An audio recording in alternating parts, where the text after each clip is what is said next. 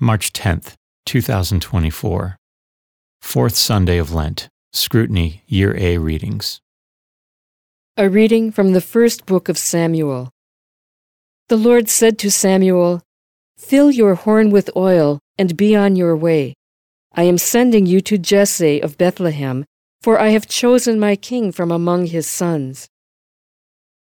As Jesse and his sons came to the sacrifice, Samuel looked at Eliab and thought, Surely the Lord's anointed is here before him. But the Lord said to Samuel, Do not judge from his appearance or from his lofty stature, because I have rejected him. Not as man sees does God see, because man sees the appearance, but the Lord looks into the heart. In the same way, Jesse presented seven sons before Samuel. But Samuel said to Jesse, The Lord has not chosen any one of these. Then Samuel asked Jesse, Are these all the sons you have? Jesse replied, There is still the youngest who is tending the sheep. Samuel said to Jesse, Send for him. We will not begin the sacrificial banquet until he arrives here. Jesse sent and had the young man brought to them. He was ruddy, a youth handsome to behold and making a splendid appearance. The Lord said, There, anoint him, for this is the one. Then Samuel, with the horn of oil in hand, anointed David in the presence of his brothers. And from that day on, the Spirit of the Lord rushed upon David. The Word of the Lord.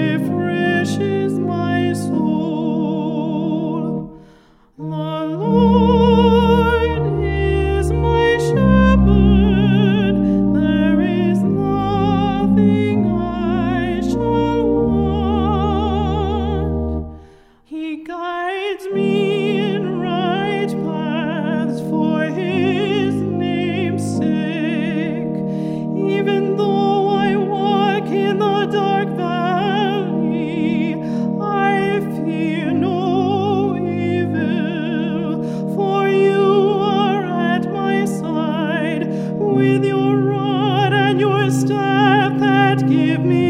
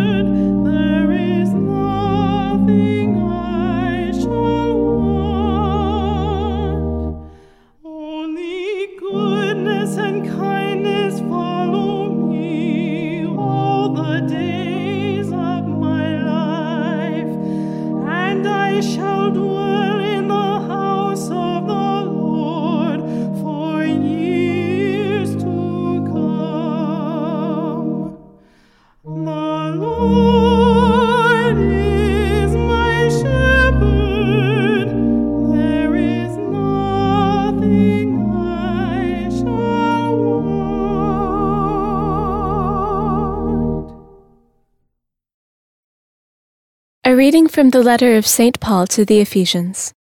Brothers and sisters, you were once darkness, but now you are light in the Lord. Live as children of light, for light produces every kind of goodness and righteousness and truth. Try to learn what is pleasing to the Lord. Take no part in the fruitless works of darkness, rather, expose them, for it is shameful even to mention the things done by them in secret.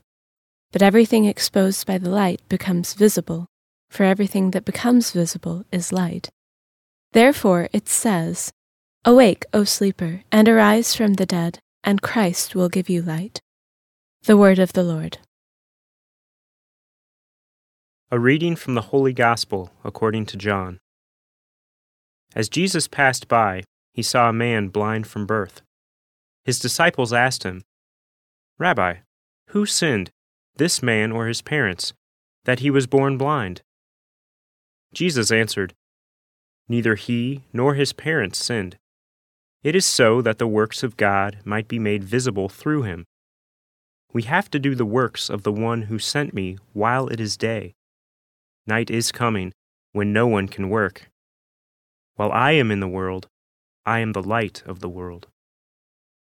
When he had said this, he spat on the ground and made clay with the saliva, and smeared the clay on his eyes, and said to him, Go wash in the pool of Siloam, which means sent.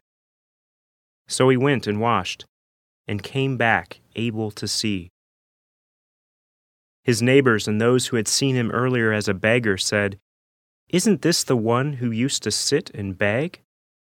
Some said it is, but others said, No, he just looks like him. He said, I am. So they said to him, How were your eyes opened?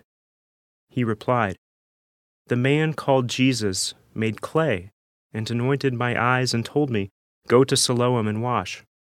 So I went there and washed and was able to see. And they said to him, Where is he? He said, I don't know. They brought the one who was once blind to the Pharisees. Now Jesus had made clay and opened his eyes on a Sabbath. So then the Pharisees also asked him how he was able to see. He said to them, He put clay on my eyes, and I washed, and now I can see.